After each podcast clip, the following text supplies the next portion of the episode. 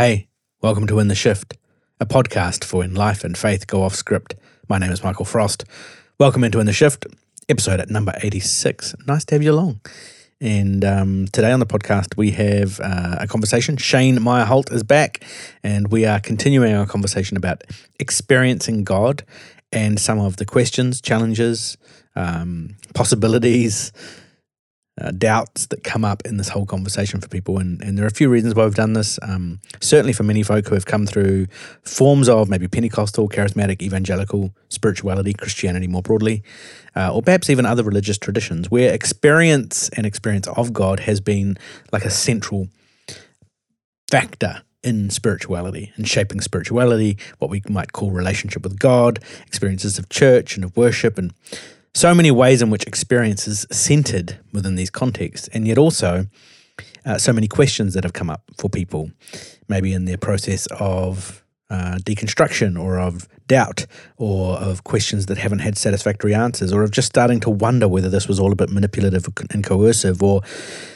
um, experiencing a lot of pressure or being told things that simply turned out not to be true or experiencing you know prophetic words like my my uh, my my prophecy when I was 16 that I was going to be excellent and have great success in sports, which so far hasn't played out. So maybe it's those kinds of questions, or maybe it's a mixture for a lot of folk, which is this kind of sense that there are these meaningful experiences that feel like they were experiences of God and might have been quite transformative, and yet there are also questions around those experiences and or around others, and so this can be a complicated muddle to to work our way through. So Shane and I have been starting these conversations as a way of trying to tackle some of that, and we continue that today and talk through uh, the ways in which we used to understand experiencing God within our within the spirituality that we had kind of inherited in many respects, or that, that shaped us and formed us, especially in our young adult years. And so we um, we talk a bit about that. We talk about both the the theological framework for understanding that kind of experience and then the kind of manifestation, if you like, or the phenomena of that experience and how those things are connected, and then both the possibilities and the challenges that that created. Uh, and some of the big questions that ended up, certainly for me, and I know also for Shane, that, that we ended up sitting with. So we talk a bit about that, and then we then we discuss how we think about experiencing God for ourselves now, What's the theological framework that sits alongside that? What does that experience look like or not? Um, and so we talk through some of that. And then, helpfully at the end, Shane asks a question which kind of um, or raises a raises a couple of thoughts that then kind of blow the whole thing up for us and cause us to um, have to reassess in some respects. And so there's going to be another couple of conversations coming after this one as we kind of grapple with some of the things we are finding ourselves reflecting on and stumbling into along the way. So that's where we go in this episode. I think it's uh, I, I think it's a good one, and I hope it's helpful, and that you might find something that you resonate with, or that makes sense for you, or that meets you where you're at. Um, so yeah, that's what's about to come your way. As always, you can get in touch, feedback at intheshift.com. Apologies if I don't get back to you quickly. I think I've been a little bit overwhelmed by my inbox this year. And so um, I'm doing my best. But uh, if, if I haven't responded to you uh, promptly, please, no offense. I do love seeing and reading and hearing the feedback that gets sent in. I just don't always have the capacity to respond to all of it quickly.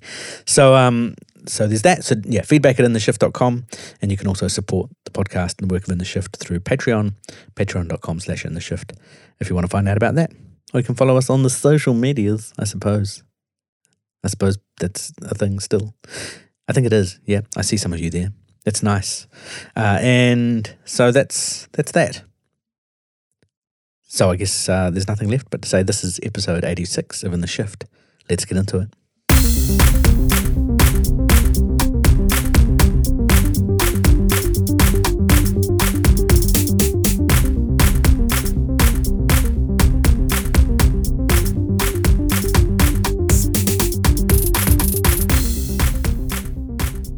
Well, hello, Shane, again, once again. How many times have we done this together? I don't know, but it sounds like you're very bored of my company. Once oh, again. It's, it's, a you again. Yeah. I tried to find another guest, but no one was available. Do you know, do you know actually what I thought? Um, because last the last episode, which you weren't on, sorry about that. Mm, uh, yeah, I, I've only just stopped moping. I, I had a little bit of trouble just recording my opening line, which I do in every episode. You know, the, the hey, welcome, etc. Oh yeah, yeah. Yeah, it's just like, did you want to start giving that a crack? You know, did you want to give that a crack sometime? Oh, I'm not. I'm not ready for the hot seat, Michael. Are you, you not? Know that You no, don't want, you don't want to just give that opening line a little go? I don't want to sit in your uncomfortably warm chair.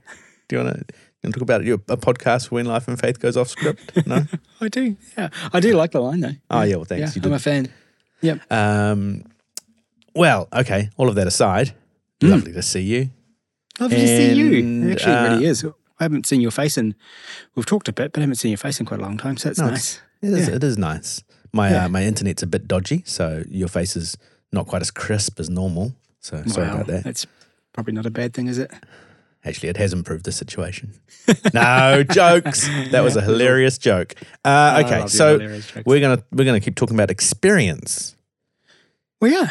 And um, one thing we thought might be a good thing to do would be to talk a bit about.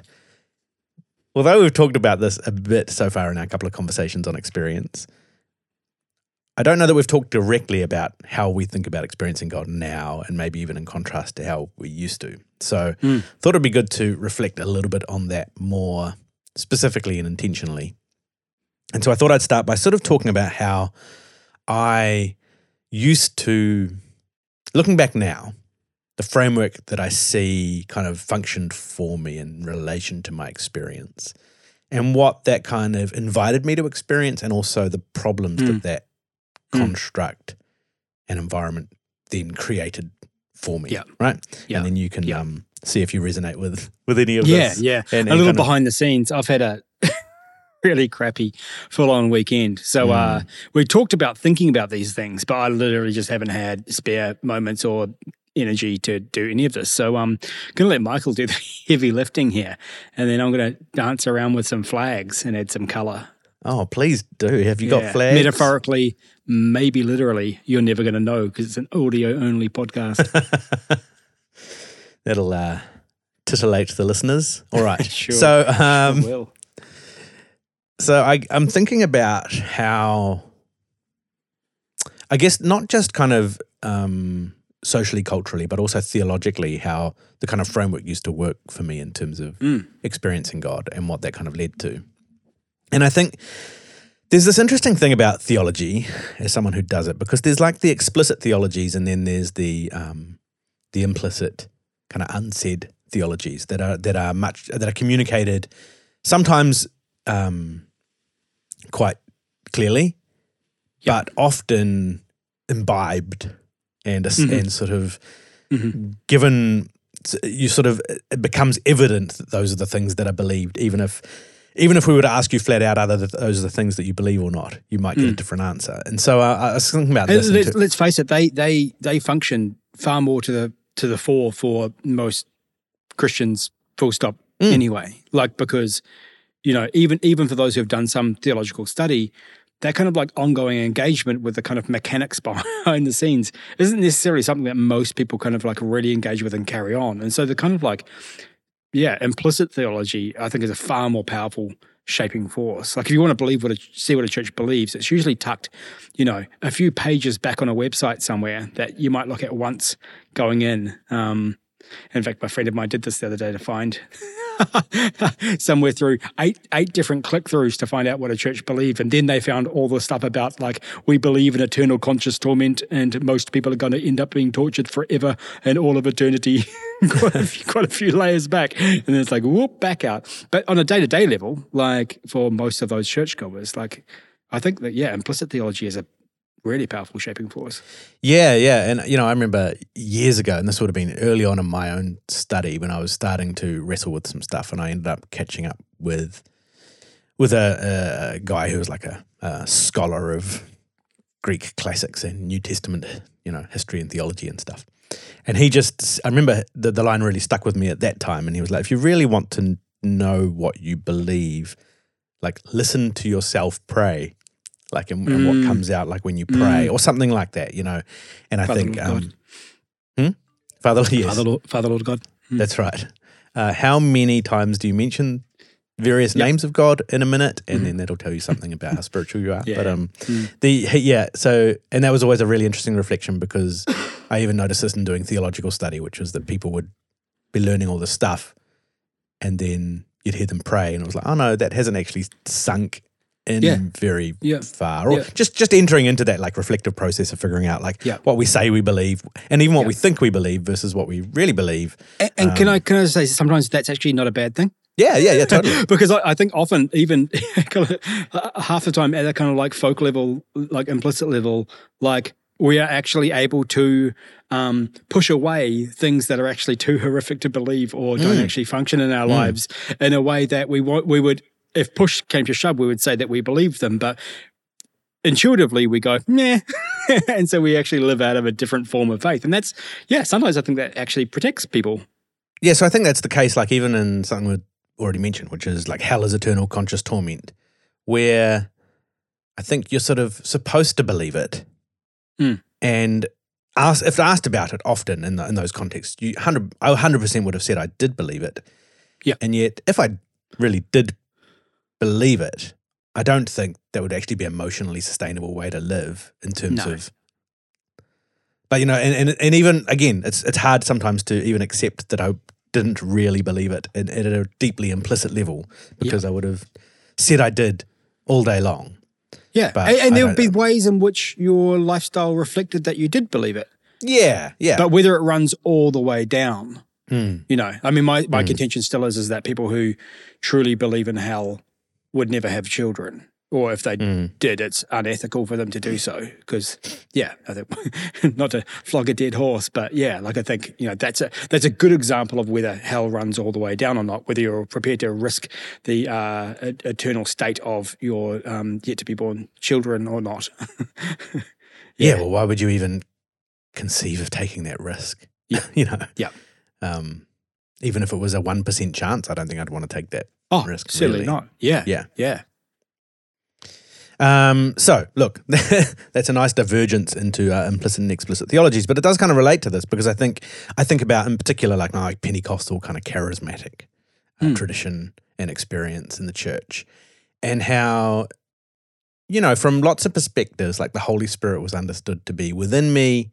Yep. Uh, that the Holy Spirit, especially if I had had a particular kind of experience at some point called spirit baptism or something like that, Mhm. um, then, or even sometimes just the fact that I was a Christian and I believed in Jesus and I'd said the right prayer, either of those things in their own way meant that the Spirit was with me and in me uh, in, in a certain kind of way, right? Mhm. And yet, if I think about the spirituality of that time, a lot of what the spirituality was oriented toward, and I think informed my theology much more implicitly, was that um, the Holy Spirit also, and primarily, really needed to come to where I was Yeah. from somewhere else. Yeah. And so um, the vast proportion of songs sung and prayers prayed and ministry time spent and church prolonged church services and all night prayer meetings and and all of those things so much of that was calling on God in some way to turn up Mm. uh, when someone was praying for you they were Mm. praying that you would be filled or that the spirit would come upon you and they would say words repetitively which Mm. now aside from the semi-hypnotic nature of that just awkwardly having someone pronounce you know say come come come over you for an extended period of time is uh, something I look back now and think yeah it's a bit odd but um but you then, know they, they, then they blow on you. Yeah. Yes, yes, they do. Um, and, and just, you know, all that kind of language. uh, And I think about a lot of the songs we used to sing, you know, Fire Fall Down or Come Holy Mm. Spirit or Mhm. um, Pour Out on Us Like Rain or I can, the, the lyrics are all in there somewhere. Yep. Um, but, you know, that was a, a primary motif or theme Yeah. of the spirituality. Yeah. Yeah. Do you resonate with that kind of Yeah. spiritual Uh, yeah. framework? Absolutely, yeah, absolutely. Like yeah, like there's con, con, like that we are a container that needed to be. I mean, I always got c- kind of like told that you know the kind of like fresh anointing and the fresh filling that we're a container that constantly needed to be filled up because we were effectively drained of the spirit as we went about, about our everyday lives, and we needed to kind of like get yeah get get a, a, a kind of a fresh touch or a fresh contact with the spirit, like that would be filled up again until overflowing. And yeah, there was this this sense in which um, it was something to be pursued. Um, and yeah, that it was something that like that came in, in primarily in particular modes, I guess. Like I think the kind of the, the, the two major modes were kind of like morning devotions, um, which for a not morning person was never very successful for me, um, or in in some kind of meetings that there were special people or special places that allowed that kind of filling to happen. Mm. And yeah, so it seems like there was a whole kind of, for want of a better term, almost industry, like yeah, um, you know, set up around that, right? Which is Yeah. whether that was the itinerant uh, person who had a Yeah. special gift who could Yeah. travel around and, and and do the magic Mhm. um, magic thing. magic blowing. Yep. Um, That that you would kind of then be sort of trying to experience or get along and Yeah. get get a touch, Yep. uh, get something of what magic they had, and that it Mhm. might sort of also become part of your life. Um, and you know, so much of the kind of the worship and the prayer was centered around that as well. Um, and I guess not just yeah. I mean, I, I think about this particularly as like a musician, someone who was in a musician in, in this kind of Mm. space, where so much of that was about kind of getting the conditions right, Yeah. in order for the special anointing to be or to flow, or for God Yeah. to be present in a particular kind of way. And there was a lot of pressure in its own way to to to be there. Mm. And I still see that um, play out, you know, in in those worlds now. That Yeah. immense amount of kind of pressure to to have those things, to have those conditions right, so that the spirit who is, um, even if we would say the spirit is present within me, Mm. we're looking for the spirit to either break in and do something, or be Mm. present in a particular kind of way that otherwise the spirit is not present Yeah. to do. And, and and there's kind of two layers to that, right? There's a kind of like performance layer in which you've got to kind of perform music in particular ways and at a particular level of professionalism and excellence and all that kind of stuff Mhm, to mhm. facilitate that. But there's also just the kind of earnestness, the kind of Mm, earnestness absolutely. required to generate that kind of response. And any failure to do so, the response is always kind of like more earnestness, Yes. whether that be like repentance or just like really pressing in, or there's kind of an emotional tax associated Mm, with mm. receiving this right, receiving the spirit or generating those kinds Mm. of conditions, right? Mm. Mm. Yeah, and then you sort of end up with all of this kind of really fascinating, um, kind of I don't quite know how to describe it really, but almost like a a social cultural s- religious status or sort of language for for the people who did seem to be able to do that. Yeah. Yeah. That um, would be something like, oh yes, um, I don't know. You'd get someone who was apparently, you know, very anointed, who would maybe come into your church or come into a space, and then Mm. they would remark that, oh, I can tell that there are praying people here you Mm. know, or something. They would Yeah. make some kind of comment that that again alludes to this idea that sort of behind the curtain there are these, there you're able to sense, you know, the really sensitive people are able to tell Yeah. what's really going Yeah. on and who the pure ones are and who the pure Mm. ones aren't and who I mean, in- you could just say they were they were fluffing for um, a bigger offering, but um, that Yes, would be possibly. that would be cynical. But there was there was a sense because like uh, like I don't know if you kind of grew up with all the revival narratives and stuff, but you know for people who kind of studied the revivals and Mm, stuff, there was kind of always these stories of that one praying woman who stayed there for f- three years and prayed every night, and then God showed up, and there's that kind of sense in which that breakthrough came through. It was facilitated by kind of just a one or two earnest, very earnest people. Um, Mm. and imagine a whole church of earnest people that God couldn't help but show up and do Mm. very dramatic things. Like, yeah, the kind of almost like a mechanistic view of, um, yeah, of of moving moving God or allowing God to move. Yeah, Yeah, and and sort of almost formulaic and formulaic in a way that also undoes or like has an answer for why the formula doesn't work because obviously, yeah, in a, in a sense, the, there's a formula, but if the formula doesn't work, it's because God is, you know, because there's a test or a particular, you know, Mm. there's some kind of something to to accomplish or to achieve or to push through into or a, certain level of I think we talked about desperation on our last Yeah. conversation, but you know, Yeah. a certain level of desperation God wants us to arrive at or whatever it might be. So there is always that kind of rationale for for when the formula doesn't work. And and again, if you ask people explicitly if they thought about it in terms of a formula, I don't they would say no. I would Yeah. have said no. Yeah. And yet there definitely was yeah, a, a mechanistic, and maybe that's a better word than formula. There certainly was kind of a. This is kind of the same with almost grace language when we come to the like explicit and implicit, which is this language of it's this free gift. Mm. You know, and even the presence of the Spirit is this free gift. The experience Mm. of God is this free gift, and yet at the same time, here are all the ways you can kind of stuff it up or help it happen Yeah. too. So Yeah, yeah, they're, they're kind of trying to have both things going on. And, and that Um, narrative's not new. Like you can see that throughout Scripture, right? We, we, it's particularly Mm. kind of like Hebrew Bible stuff, and and and even Jesus' kind of engagement with that. Like there's there's all these arguments as to why God's not showing up. Is God not showing up because we're marrying foreign wives? Um, Mm. Should we send them and their children out into the desert and let Mm. them die? Or is God not showing up because justice justice hasn't been done? Did we get Mm. taken into Babylonian captivity captivity because we didn't keep um, Torah? Did, because we didn't do the right things at the temple, or do we not look after the widow and orphan? Like there was these debates about like we find ourselves in this calamitous situation, or we find that you know we're not in the place where God promised that we would be. Why hasn't God shown up and delivered us? Oh, the reason is because of this and this. So that hmm. I guess that kind there's that kind of innate human curiosity about you know, in I guess in the kind of Hebrew world, it was much more to do with restoration of land and temple and and things like that. And but for this context, it seems to be a lot more about why is God showing up or not in our church services? Why are people getting saved or not? Um, So should have put a trigger warning before that, but um, post is fine. Um, yeah, like the, the like we still have the same kinds of curiosity about the activity of God, like and the same narrative functions for describing it. Yeah. Yeah, we're still asking the same fundamental question in many Mm. respects. Mm. Yeah.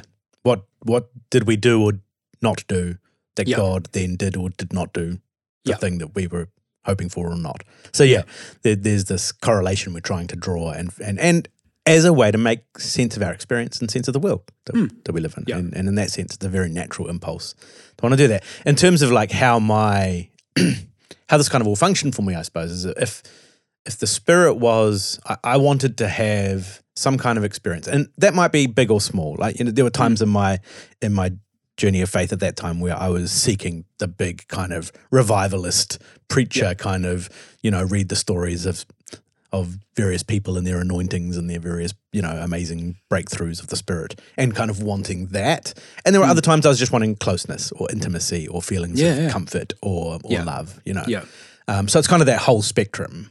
And so it wasn't always just seeking the spectacular in that sense. Hmm. It was just often just seeking a sense of of closeness and of of kind of tapping into something real and and Yeah. and yeah, to sense and, God. and maybe to defend.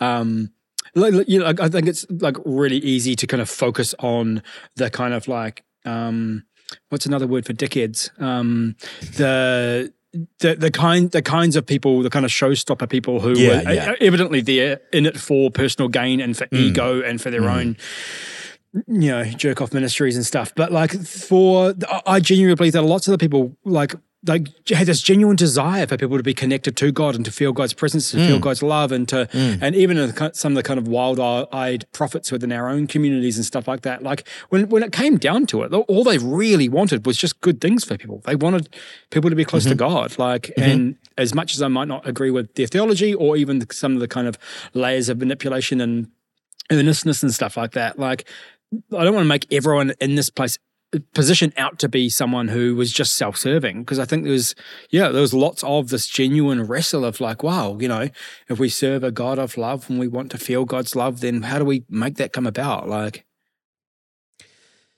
yeah, totally. I mean, that was my experience a lot of the time. I think, yeah, um, and and I think that yeah, I think you're right. That is most people's experience. And so you're yeah, putting aside the kind of the charlatans or Mm. whatever for a while who are that's a better name than dickheads uh, who are kind of engaging in that showmanship or that, you know, Yeah. and, and, and all of that.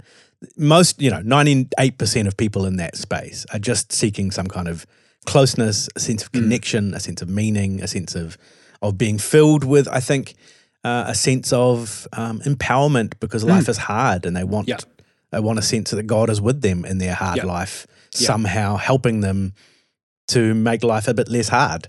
Yeah. Um, you know, that's a, Yeah. a lot of what people are experiencing. You know, most most people were probably not like me in the phase where I was trying to be the revivalist preacher. Most people are just going like, I got kids and I got a job and I've got to figure out how to get food on the table and, and Yeah. man, I could do with a sense of life Yeah. being okay and and Yeah. that God loves me. You know, that's that's I think what most people are looking for. Um, and and, and I just I guess what I'm reflecting on in, in this kind of f- sort of shape of spirituality is that even for that, the way of leaning into that was was to see still this God as kind of coming to us from some from somewhere, and even if it wasn't Mm. understood as a physical location, although I did see some preachers sort of try the Holy Spirit has just come in the back left door, you know, uh, did see that a few times, but um. the other one was locked. The back right door was locked. yeah. Um, you know, like there was just a sense of of of wanting, yeah, God to come and meet me somehow Mm. and to fill me, yeah, Mm. like the the container that needs filling up and to be Yeah. filled with strength or power or love or whatever it was that I was kind of in need of at that time. Yeah. Um, but because God was kind of elsewhere, I think then there was like, how do you know that that's happened, right? Mm. Like, so if I just been like, yeah, Holy Spirit, to come and fill me up, and then Mm. I'm like, did it did it work? You know, and I, and I and I feel like so much of the the ways in which I thought about experience at that time was really the the sign Mm. that something had happened. Yeah. And that's kind of why I wanted the experience, almost more than like, more than the fact that I wanted to feel pins and needles in my Yeah. body. You know, I wasn't Yeah. searching um, for a particular um, kind of experience because the Phenomenon. experience Yeah. itself was so, yeah, was so extraordinary. Yeah. As much as I think that experience would in some way be a sign that something had happened, that You want God conf- had turned up. confirmation. Yeah. Yeah, yeah, Yeah. that's right. Yeah. Um, and so the kind of confirmation, I think, that in that culture I was shaped, you know, essentially it was like, okay, so what does that confirmation look like then Mm. or feel like? Mm. And I think generally speaking, it was it was some kind of phenomena phenomenon. So it was like, Mm. You know, in the, again in the more dramatic times, usually at the youth camps or whatever, it was the falling over, and Yeah. you know th those kind of more dramatic phenomena that Pentecostal charismatic kind of Yeah. communities are a bit more known for, whether Yeah. that was falling or shaking, but sometimes it might just be, you know, a feeling of warmth in your body or Mm. pins and needles.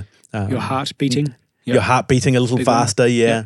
Um, pins and needles definitely not related to how long you'd had your hands raised above your head. Nope. Um, but you know, you you were looking. uh, I was looking for that for that Mm. kind of sensory feedback in a Yeah. in a way that was Yeah. going to tell me I was experiencing something that would yeah would, that would confirm that God is with me, that Mm. God is for me, and I, and I or if it wasn't some kind of physical phenomena, then it was some kind of internal. Um, sense of maybe like a heightened sense of emotion Yeah. or um Or a vision or a dream or a yeah word. or, or- yeah yeah totally yeah have a word for somebody or someone have a word for me uh, Yeah. and if you're not familiar with like the having a word for somebody thing basically it just means like you, you sort of feel like god is telling you something about the other person Yeah.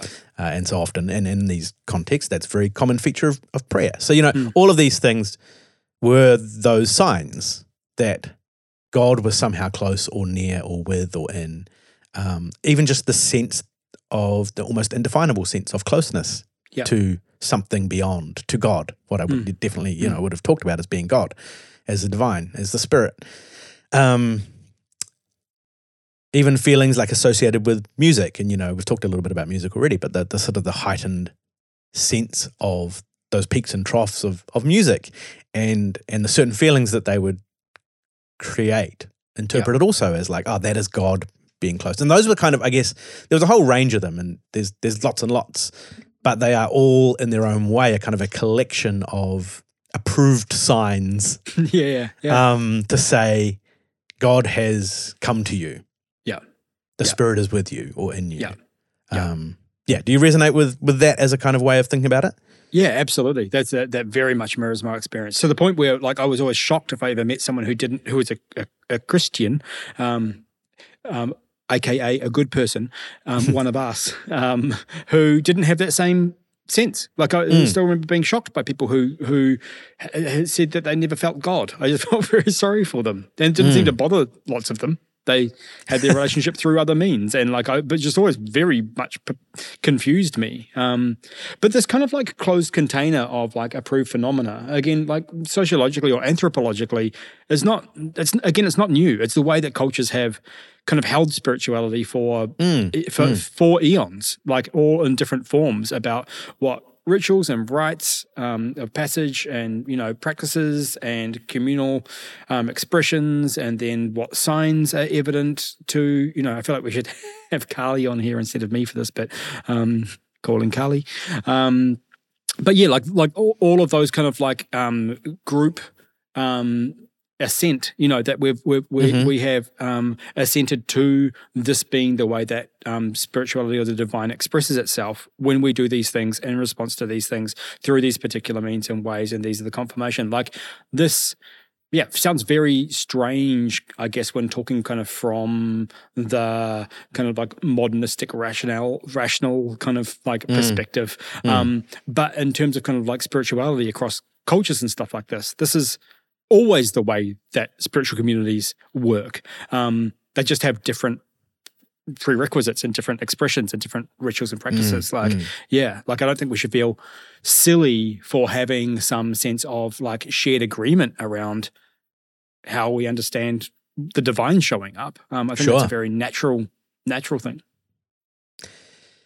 Yeah, yeah, I agree. And um, I think what's interesting is just the way that it's certainly in my own life and experience, to use the word repeatedly, Mm. um, that that container of signs, if you like, of approved Yeah. kind of signs, um, in the end started, and and and that whole notion of God being somewhere and needing God to come, and so those signs being kind of evidence of of that arrival.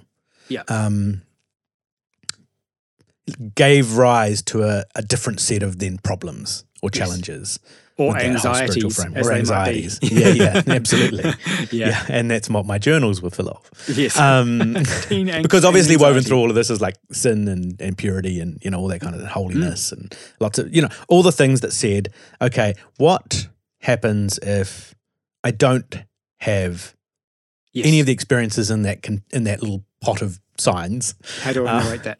How do I narrate that? And I think, Yeah. you know, when we go right back to, I think what's spurred this whole conversation for us on, on the pod this year was the um, the Kingdom documentary and Mark Fennell's comment as someone who's now, I think, an atheist. Yeah. Um, of going into church and again not feeling anything, Yeah. sensing anything that everybody else apparently was, and, and recalling his experience as a young person of that same sense of I'm not experiencing anything Yeah. How do I narrate this? Yeah. how do I narrate this, right? And that's an inevitable challenge that comes up when you've got that kind of spiritual framework Yeah. set up. And essentially, I guess in a way, what he's kind of saying is I'm not having any of the experiences within that set of approved signs. Yeah. And so, what are my ways of narrating that? How do I Mm. make sense of that? Mm. Um, so, you know, was I was I not doing enough? Is is one conclusion we reach, and that was certainly, I think, a lot of my that was my go to. I would say was more earnestness, Yeah. more prayer, or more reading my Bible, or more fasting, or more serving, or more being, you know, submitting to the leaders better, or I don't Yeah. know, whatever it might be. Yeah. the things that I would feel were in my control to do something about. Yeah. and and connected to that was then, or either it was something I wasn't doing enough, or it Yeah. was sin of some kind. Yeah. And so then it was trying to resolve that. Yeah.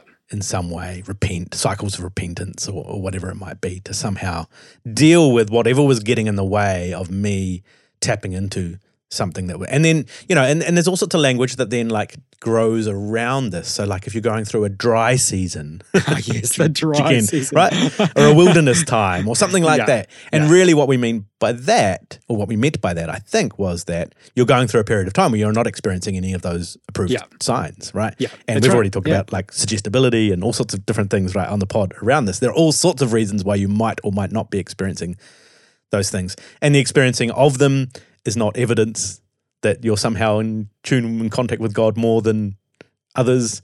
And the experience of the absence of them is not Yeah. necessarily a, a sign of the absence of God, right? Yeah. There's all sorts of factors playing into that, but the way of narrating it and making sense Yeah. of it is, oh, I, I haven't experienced any of that for a while. I'm in a dry season. And then Yeah. what does that mean? Maybe that's God is testing me or God is wanting me to go to the next level of my earnestness. Yes. You exactly. know? Yeah. Uh, Maybe get up another fast- half an hour earlier. Fast for a breakthrough, you know, Mm, until yeah, I yeah. Mm-hmm. get that feeling back again. Yeah. I, I think it was just kind of like to name it here because I had really parallel experiences. One of the things I guess that we share in common is that despite all of these um, feelings and impulses and things like that, um, we probably both had a sense of attachment in that we didn't end up reading it as a categorical rejection of ourselves by God in the same way that Mark's commentary um, on the kingdom is saying, you know, um, you know, either I wasn't doing enough or um, I was being rejected at a cosmic level. Like I always assumed, always assumed that it was just that God wanted to love me, that I just wasn't pulling the right levers or doing the right Yeah, things or yeah. you know like i wasn't trying hard enough or i wasn't earnest enough or any of that Mm-hmm. kind of thing it was always accessible and available it was sometimes just out of reach Mm. um, and i needed to uh, tweak some things and change some stuff to get in a position where i could you know get back in touch with god's love or sort my life out or get a breakthrough or have, however you want to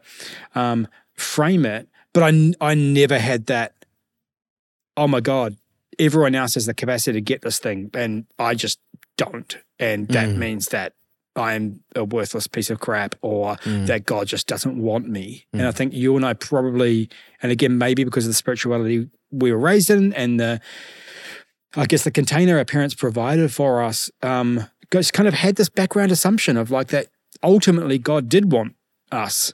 And did love us and yeah, this like as torturous as a lot of my experience of these things were, um, I don't think it contrasts to people who felt cosmically rejected Mm. by God. Of going, uh, you know, it doesn't actually matter what I do, I don't get that thing Mm. the way other people do. It's not fair. Like, Yeah, and, and you've got people who also just the, the conclusion is therefore there is no God. Yep. As well, right? Yep. Which may or may not go hand in hand with the cosmic rejection. Doesn't always. Sometimes it's just like the natural conclusion of things. Mm. Yep. I'm not experiencing anything in this container. And I can see lots of reasons why you all are that might Yep. not be God. And so I don't think this is God, you know. And I Yep. think that's a real those are really understand both of those are really understandable for sure. natural conclusions to reach too. Yeah. Um, and and for whatever reason, we just we do all respond to the range of experiences or lack of experiences that we have differently, depending Yeah. on our personalities, depending on yeah maybe our attachments, depending on our assumptions Yeah. inbuilt underneath that are there for whatever reason. Yeah. Um, yeah, and I think the other the other thing that's maybe kind of fascinating about this is like so one of the challenges that arises is like God is I want God to uh, turn up, move, arrive, come, all, all the things I want God to do, um, and and then I've got to figure out and and here's the here's the set of of of um, phenomena or feelings that will tell me that that's happened. Yeah. And then there's the confusion, and we've seen this a lot, like in the feedback that we've gotten as well, which is what happens then when I yeah go to the concert or go to um, my friend's uh, church Yep. or religious ceremony that's not Christian at all, Mm. um, or, or what happens when I go into an environment and I have some of the experiences that are a part of that like approved set. Mm. Except I'm not in church and nobody's laying hands on me to receive the Holy Ghost, or um, or I'm not in a beautiful worship service. I'm at, Yeah. you know I'm at, I'm at a show or I'm wherever where or yeah even worse than a show. I'm at another religious kind of Mm. Yeah, exactly. Um, only one thing worse than non-Christian music. Yeah. yeah other religions. Yeah. Yes, and um, and so there's kind of a again a a, a, need to narrate that as well. Yeah. and and certainly within certain forms of like Pentecostal charismatic spirituality, which I was familiar with at times, was like those things are like counterfeit. So then they become to be Ah, like yes.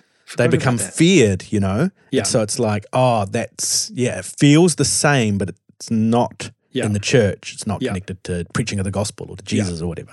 And then we'll pair it with some weird story from a missionary who had some similar experience and then actually had it revealed to them was some kind of demon or yeah. Yes, yes, yes. There's often these Yeah. like weird mythological, like kind of like anecdotal stories that everyone knew the same sort of subset of um, Hmm. that were just kind of like wheeled out to kind of go, and that proves that this Hmm. is this actually. Yeah. yeah. Yes. And um, I mean, in these books back in the 90s, I guess they were 90s, This Present Darkness and stuff, which I think I Oh, mentioned yes, before yeah. on the pod, but which was in its own way, it was kind of the, the new age people were the like real baddies, Yep. but they presented so lovely and it was also loving and peaceful. And you had these amazing, lovely, peaceful experiences of feeling connected. But then, you know, when you got sucked in too far, you realized, it, yeah, it was all demons and, Yep. and, you had to uh, and- and sacrifice so your children. Yeah. Yeah, yeah. So it's like um that's kind of in a sense one of the only ways of like being able to narrate that same kind of sign, Yeah. if you like, that's Yeah. happening elsewhere. Um, or it would drive more earnestness to be like, okay, so I experienced a shiver down my spine when U2 started up where the streets have no name, Yeah. um, you know, with 40,000 people yeah. How much more should I be experiencing a shiver down my spine when I'm in the church with, with the creator of the universe? And so then it was like, okay, so if that's the kind of experience I'm having there, now I've got to like triple that Exactly. to like to Yeah. make it good enough for the for the sort of the God thing. Yeah. So it's like, yeah, there's just there's some different ways of narrating it, but they all kind of come from that same problem of trying to figure out Mm. what happens when the when the signs of of divine presence occur in all sorts of random contexts that apparently have nothing to do with God. Yeah. Yeah. Which, which really comes back down to who owns God. Yes, yes, Yeah. yes. I And think their we, we did talk about on yeah. one of the other um, episodes. Yeah. Um, the, the I guess the last like problem with this, and I think you've already alluded it to to it, and I think we've talked about it before as well, which is probably true of just about everything now. Um, but but it's then even if I did have the experience or a set of experiences, that was like you said, the leaky container like idea. That was only ever really a a, a stepping stone to an ever increasing life of those experiences yeah. or that sense of being connected or, or tuned in or or whatever it was. And Mhm. so uh, We talked about this week- during the mega, mega church series about kind of like the eternal horizon of breakthrough. Mm, yeah. about breakthrough being kind of being held out for this ever increasing thing, ever increasing pressing in and ever increasing levels to get to. And basically, you could never actually reach the end of it or actually really relax like it was always, you know, Yeah. another thing just dangled just out there conveniently, which we'd, you'd need to turn, turn up to a service to be able to fulfill. Yeah. Yeah, and sort of the worst thing you could do, in, in a sense, would be to just stop hungering, stop continuing to press Yeah. in. Yeah. Um, you became satisfied, yeah, with yesterday's anointing, et cetera, et cetera. Yeah. Um, You know, and I remember my like personal mantra for several years, which I used to be so proud of, and I would Which share. you wouldn't have called a mantra because that's No, very no, no. I wouldn't have. I would have called it a. Uh, I don't know, what a mission statement. I don't know what I would have called it. um, but I used to share it very uh, thoughtfully and wisely with many people. Um, but it was basically it was just I will not settle. You know, like that was my Yeah. that was Yeah. my kind of personal Yeah. s- value statement around how I was going to live, and it came from that place of I'm I'm never going to allow myself to Yeah. relax. really. How tired do you feel now, even just Uh, yeah, saying those oh, words? I mean, I feel tired anyway, let alone thinking Yes. about all of that. um, yeah. So, so, and again, I can look back with some sympathy and, and understanding for what I was saying, and that Absolutely. in in some sense, it, it comes from this very good place of like, Yeah. I, I want to live a meaningful life, and I want it to matter, and I don't want to just drift through my life. I want my life to be, you know, uh, filled with power, and and I think also like spiritually, spirituality wise, it was shaped by this kind of the Pentecostal notion that other churches and other revivals all lost their way because they eventually stopped pushing in Yes. and stopped pressing Yes. in, and so it was Yeah. always the stories of like Yeah. empty cathedrals and dead and dry churches. and- Yes. and but what we were a part of was this thing, but we had to make sure we never became like those dead and Yeah. dry churches and who lost the power and what is it? What was the favorite scripture? The, the form of godliness, but denying its power, you know, and all that kind of stuff. But to, to sort of to try and keep you in that place of constant kind of Mm. be constantly looking for the next Mm. um, breakthrough. Yeah. Yeah. Yeah. Yeah. Yes. So, um, look, what I'm trying to do here, I guess, is kind of sketch out a, a framework generally for like for the way I thought about experience. God Yeah. is God is ultimately, even if God is with me, God's sort of not with me.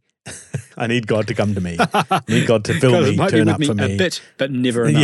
Yeah. Yeah. fall down on me. I, I need Yeah. all sorts of things. You know, I need God to come, and I need signs for God to to, to be able to say to myself that God has has arrived, Yeah. and then all of the the kind of challenges that emerge with that framework Yeah. for when we do or don't have those things, and and even you know from the outside to be able to go, oh, look, you're just feeling that way because yeah, they played this chord, or because the smoke Yeah. machine got turned on, or because the it's just a really great song.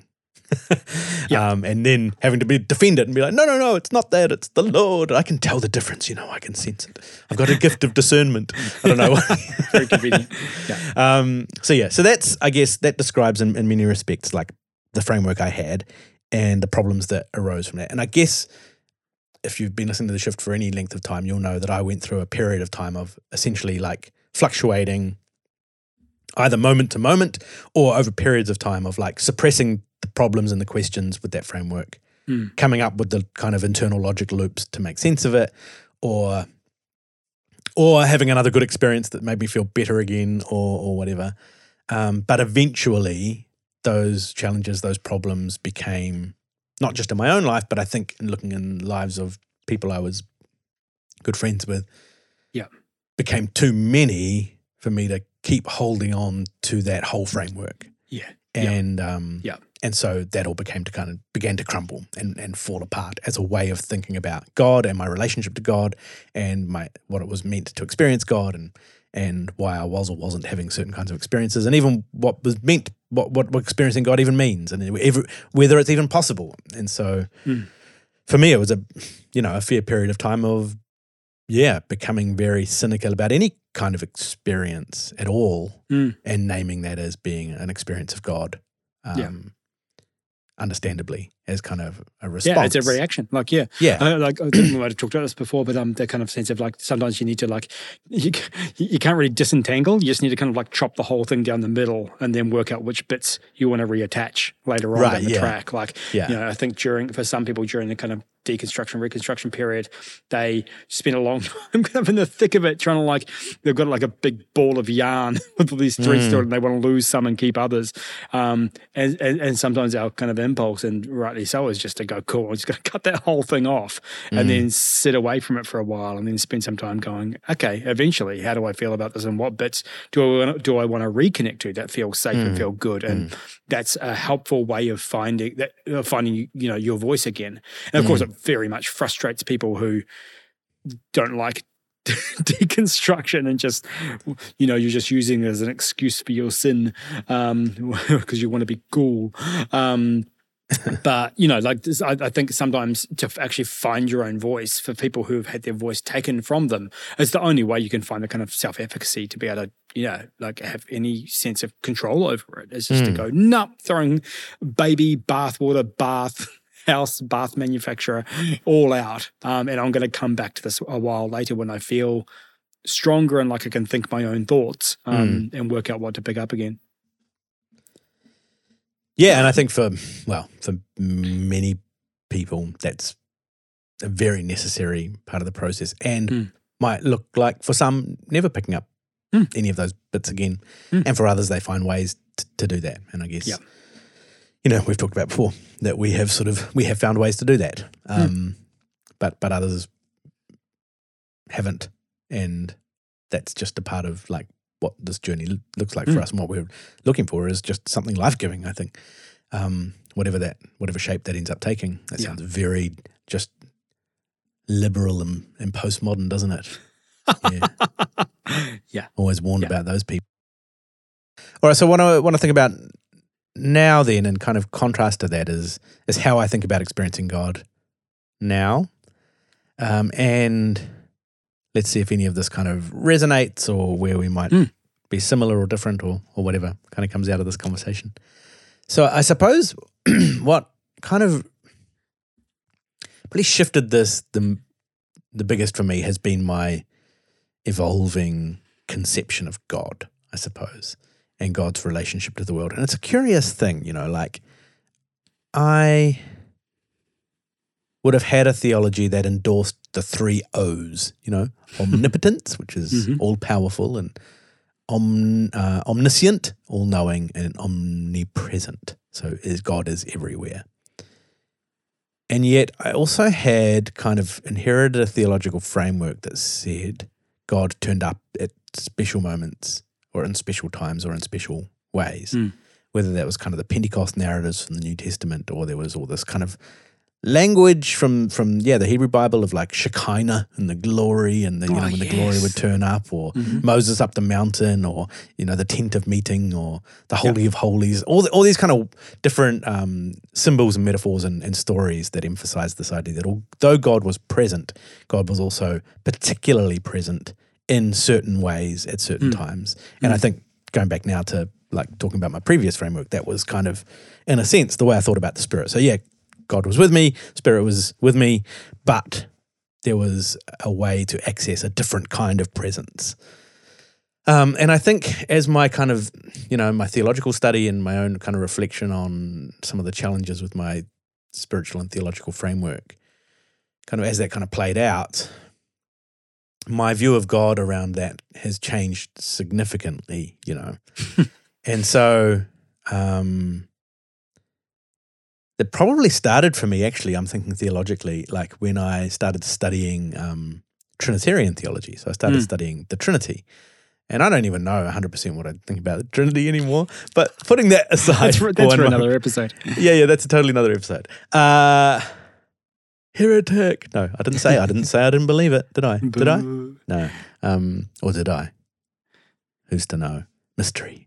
Um, so I think what that, at least at that time in my in my life, what that theology helped me with was kind of this movement away from like the God out there who is Yeah. this kind of static person, whether that was the kind of the old man, you know, the Zeus kind of image, the old man in Yeah. the sky kind of mentality, which again, if you'd asked me if I believed that, I would have said no. And yet lots of my spirituality suggested that that's kind of how I thought about God. Yeah. Um, and and I think yeah, early on it was Trinitarian theology, and since then it's been other forms of, of theology that it helped me to essentially break down that view of God. Um, that that in some respects there are, there are certain you know ideas of that kind of that kind of God in this that man in the sky kind of image Yep. that maybe made sense in the ancient world for a lot of Mm. people. Um, but you know we've been to the sky now Mm.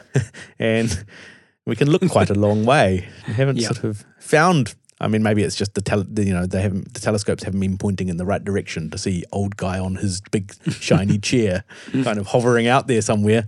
Um, but but essentially, either that or he's much further away than we thought. Yes. Um, Or just a bit smaller.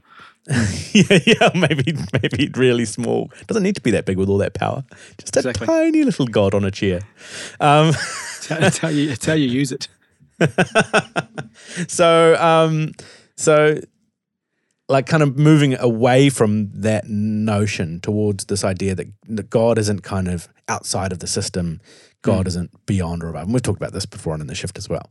But this this idea of um, panentheism is is a, a word to describe the sense that God is not sort of separate from the world, but God is in and through the world, sustaining all things with life, um, present in all things with love. There is, um, you know, forms of theology called open and relational theology, which emphasize this idea of of God as ultimately not um, prescriptive or controlling um, or static, but as relational in nature, as um, operating Responsive. in the world, responsive, operating the world with openness rather than Mm.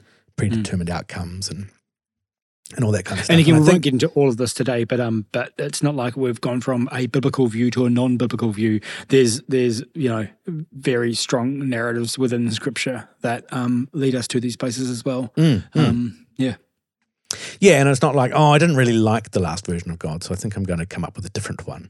Yeah.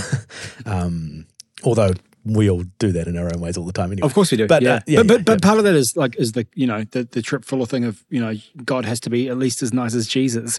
Um. If if Jesus is the lens through which we see the divine, if Jesus is the image of God, you know, for mm-hmm. those of us mm. who are Jesus followers, then that asks some questions about the kind of mm. Zeus figure who mm. cuts some people off, punishes others, sends others to hell. Mm-hmm. That we can't actually marry those two things, you know, those things to Jesus. So we have to reread scripture through that lens. Like, yeah. Yeah, and so it leaves you with, you know, or has left me with, at the moment, the way I think about God is this God who is not out there somewhere who I need to convince or compel to turn up in a particular kind of way Mm. to where I am, but a God who is always present. So, God who is in and through all things, who is always present, um, and a God who is love at the very core of Yeah. God's self. So, that's the way I think about God when I think about God. And that has then a whole lot like like the previous version of God had implications for then how I thought about sort of what it meant to experience God. Mm. This view of God also has implications for how I think about that. And so for me now, um, I guess my focus in terms of if I'm interested in like what my spirituality looks like or what spiritual experience looks like or what experiencing God looks like for me, then I am I'm looking to cultivate awareness Mm, and to pay attention mm. rather than to like be searching for an inbreaking of something. Yeah. Uh, and so I think my spirituality now, and, and this is not, I'm like, the reason I'm doing this is not to say, and this is the right kind of spirituality and this is where everybody should land. I'm just like, this is just how I think about it now. And so I'm just kind of narrating that, I guess. Um, my spirituality now is shaped by this, yeah, by this desire for curiosity, for awareness, for paying attention. Um, and um, actually, I remember oh, I would have still been deep in the system, but I watched. Uh, do you remember Rob Bell did these little videos, these Nooma videos? Oh, that's right. Yeah. and yeah. at the time, they were like um, very kind of edgy and cool. It was so cool, um, and they're super edgy, yeah, for sure. And he was still kind of um, in the evangelical complex in his own way. Mm. Um, and but he had these. He talked. He had this one Nooma video, and where he thought about you know God as being like a song, and really the question is, are we in tune with the song? You know, and all this kind of stuff. Which um, I remember when I first watched, I was like, "This is a bit floaty, floaty my kind of uh, easy breezy uh, sort of spirituality." But probably that language makes a lot more sense to me now than it Mm. than it did. This idea of yeah, of what I'm looking for is to is to tune in. In Yeah. that sense. the sense of re- like r- even just resonance that Mm. you know there are there is this there is love active in the world and part of our job well job's a bad word for it but but but yeah i guess like part of our spirituality is to tune is to tune in to beauty and goodness and love um and to open ourselves to that to look for it and to recognize it like Mm. yeah, rather than kind of expect it to kind of coercively overwhelm us all the time. Like, Yeah, and in that sense, like I still then see a real need, at least for myself, for spirituality, Mm. because aside from even the the coercive thing, like w- without any form of this, I I need to find ways, I guess, in my life that I'm that I'm being shaped and that are prompting me, Yeah. to keep tuning in to those Mm. things, to keep Mm. tuning into goodness and to love and to beauty and to you know, and to joy and, and to those things that, that that matter the most in the Yeah. world or that I feel like matter the most in the world. Um, and so, like, if God is in and through all things and God is good and God is love, then for me now, any moment of awareness of love, Yeah. or of connectedness and relationality, or of beauty, or of goodness, Yeah. or of a moment of meaningful connection with some person, even, uh, Mm. or creation, or Yeah. you know, whatever, are all experiences then of God for me. Those are all things in which, because of the way I see God, I, and again, this is, you know, all interpretation in a sense, all experience has to be interpreted. Yeah. But, uh, but I interpret those things as experiences of the divine.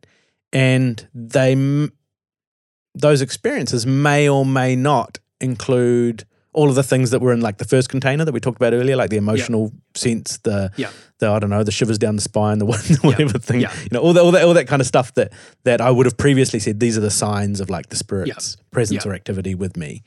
Um, my awareness now, or my and my view of God and experiencing God now, would say that if I experience those things, I'm open to tuning into those as being moments in which I encounter something beautiful or good or Mm. true or, or loving or a sense of connection or intimacy or whatever it might be. Mm.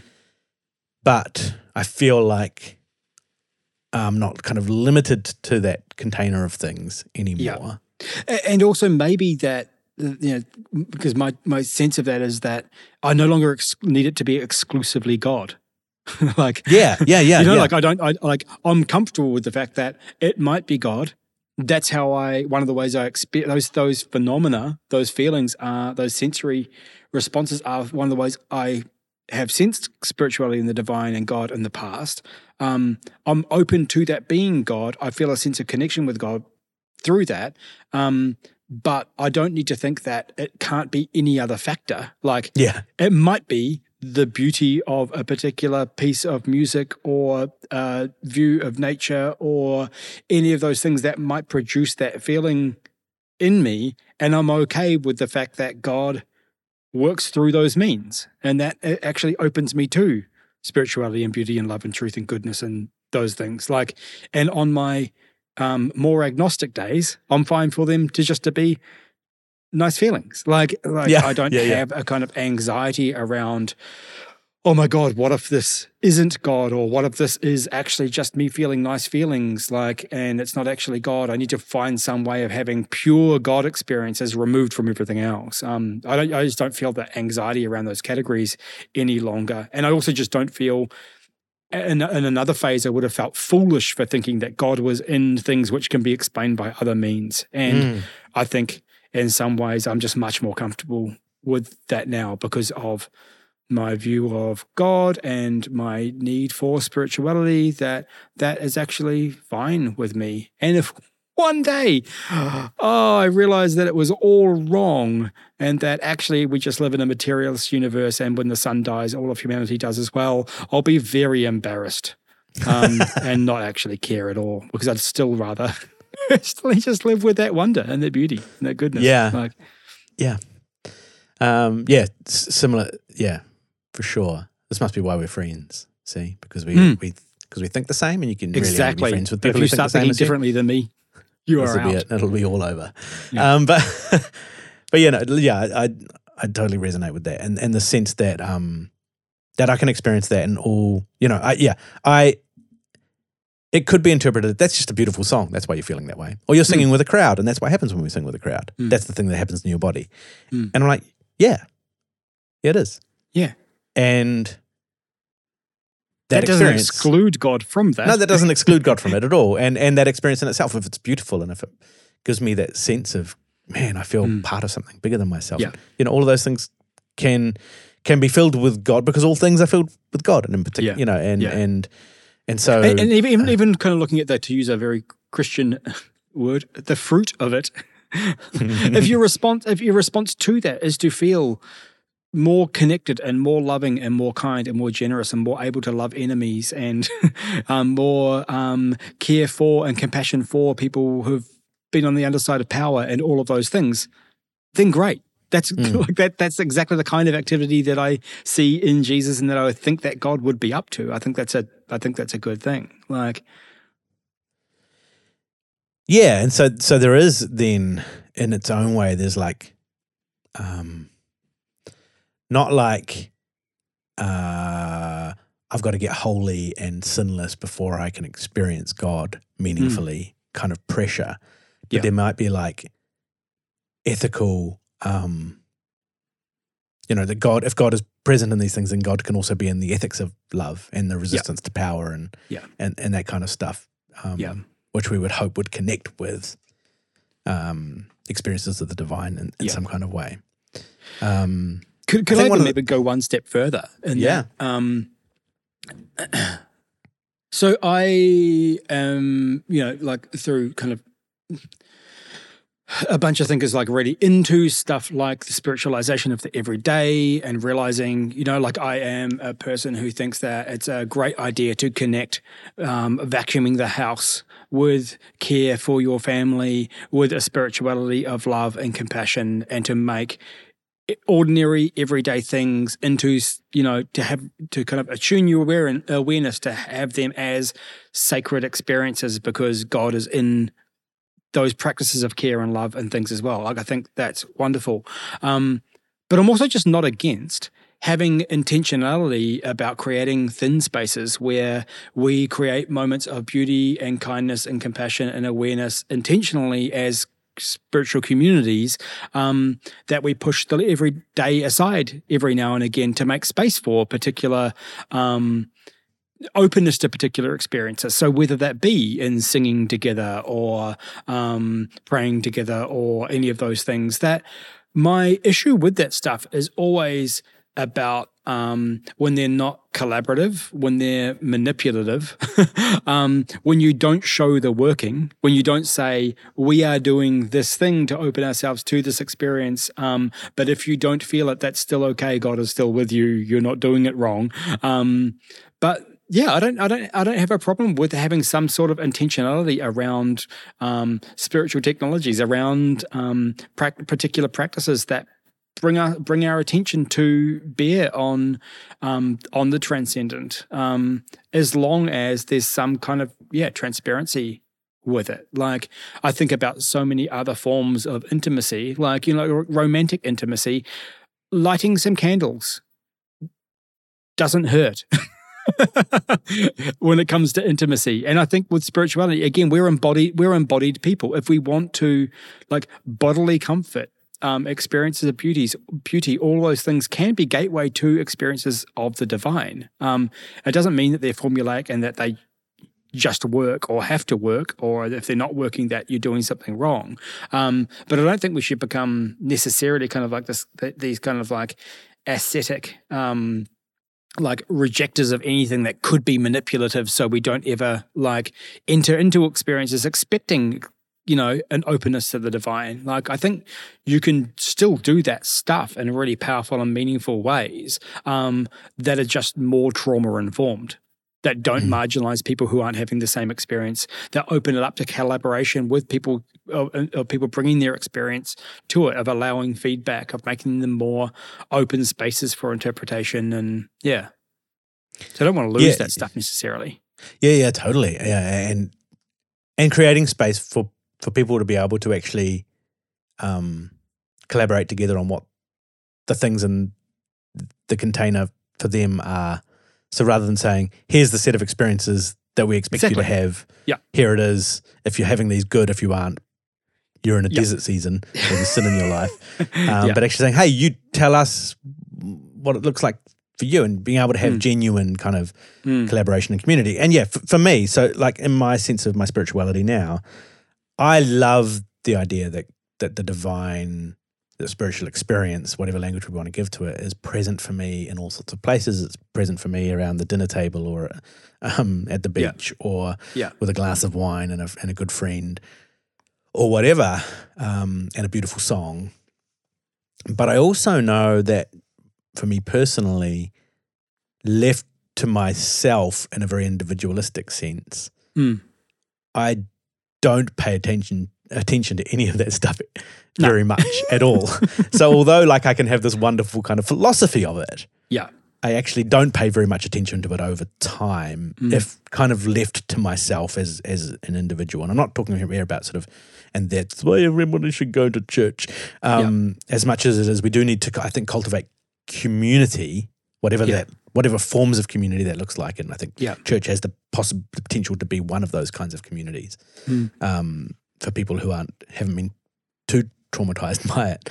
Yeah. Um, but for me, it's like, oh, I can come and participate in a ritual or a practice, whether that's a ritual of singing together or it's a ritual of coming to like, you know, some some yeah. a cracker and some juice, or whether it's a, a ritual of prayer or whether it's a ritual of setting aside time in my week to say, this is still a thing that matters to me. Yeah. And in those rituals and in those practices, I'm being invited to pay attention. Yeah. To to heighten my awareness. Yeah. Not just by myself, but with other people. Yeah. And to see that awareness again, not just in ways that I define it. So I'm tempted to define my experience of the divine in all of these like really kind of uh, romantic ways. Yeah.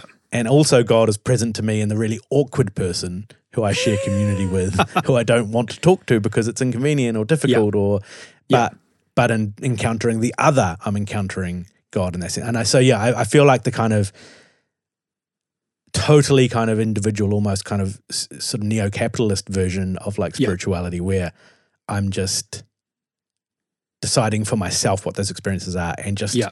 and just sort of running with that and and without the attachment back to some form of community and engagement with those who Yeah. are not like me. Yeah. Um, yeah. I've, I I And- don't and- feel like that's the path I want to go. Yeah, and look, you know, I would also kind of maybe bring the kind of like biblical prophetic voice to that as well, of the whole, whole sense of kind of going like um, that spiritual experience shouldn't just be an experience, you know, um, orgasm of you know of of wonderful kind energy that then goes nowhere and doesn't empower us to be more loving, more kind, more connected people. Like I think that form of you know, there's that um, Bell Hooks quote, and and Bell, Bell Hooks is a um, uh, uh, African American feminist um, writer um, who had yeah like a, a, a kind of like real compassion for and connection to kind of like some of the New Age movements in the sixties and seventies. But one of her kind of quotes out of some of that was to say, um, I'm often struck by the dangerous narcissism fostered by spiritual rhetoric that pays so much attention to individual self improvement and so little to the practice of love within the context of community. Um, And that that sense in which like spirituality, like feeling nice feelings, is wonderful and good and is a great thing to experience. But if God is about anything, God is about justice, um, and God is about connection and community, and that that that should inspire us to the the work of God in the world, um, which you know we've talked at length on this podcast about um, our sense of God participating in acts of adjustment uh, um, of justice and in kind of like um, dealing with power imbalances and stuff like that. But like I think, yeah, even kind of like communal worship and communal experience, um, whether that's within a church setting, within other forms of community and stuff like that. Like if its only end is to make you feel some tingles, that is still important and nice and good. Um, but if we're all just going to go and be like individualistic jerks who have no social responsibility for one another off the back of that, then ultimately who really cares? Yeah, you really yeah, hope yeah. that it kind of produces some expression of love of the other and care for the other and you know forgiveness of the other and enemy love and yeah any form of christian spirituality should be pointing in that space you know if we're going to hold ourselves to account within our own tradition like yeah Yeah. Yeah, man. Like, yeah. The the sense that um the God is in and through all things stuff. For me, like it's the I, and again this comes back to the reason why or one of the main reasons why I still am a Christian. Yeah. Despite my allergy to the word. Right. Still interested in, in Jesus and in following Jesus because I think Jesus and the tradition in which Jesus comes, this kind of prophetic tradition that Jesus yeah is present within, um, offers me within that wider sense of God is in and through all things, and God is love and beauty and goodness, and and Yeah. God is in the rise of the sun, the sun in the morning, and the Yeah. you know all of that.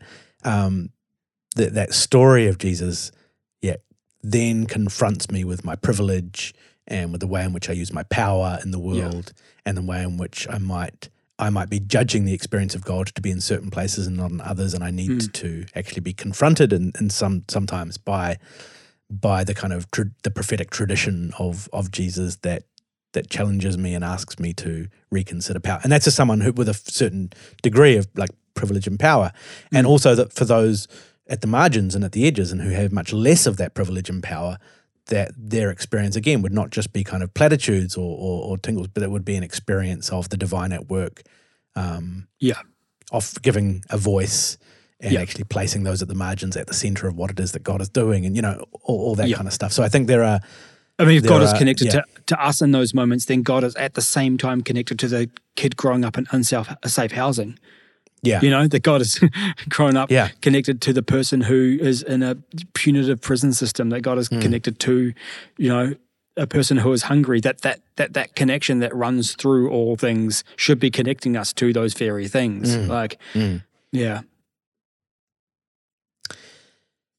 Yes. So, uh, I th- what I find kind of um, hopeful about this conversation, I suppose, is that as we talk about even this kind of stuff, and where we're kind of landing here around the kind of the justice and community and and the image of God present in each Mm. person, which and what kind of ethics that compels us to live out of, and all, you know all that kind of stuff. Um, is for me that this doesn't come with like it's interesting. It comes with a real like challenge to the way in which I live, and invites me to see the world quite differently than I would see it otherwise. Um, and God, and to tune into God, and to experience those things that I need, but also for that not to be this kind of inward narcissistic spiral. Yeah. Um, but but it doesn't come with like this sense of um, Anxiety. pressure, anxiety, Yeah. coercion, or manip- Yeah. or feeling of like I've got to generate something. Yeah. Or um, I don't know about you, but I find myself allergic to that now. Like anything Yeah, that yeah, yeah. smells of it, Yeah. whether Mhm. whether people mean it or not. Like I go Mm. into spaces like that, and I'm just like, nope, nope, nope, nope, nope. yeah, yeah, totally. I, yeah, no, I can't handle it at all. Um, and and that's incredibly kind of liberating. And yeah, I guess it's it's this beautiful thing of that liberation in itself is also the invitation then to then take up like challenge and to be confronted by stuff.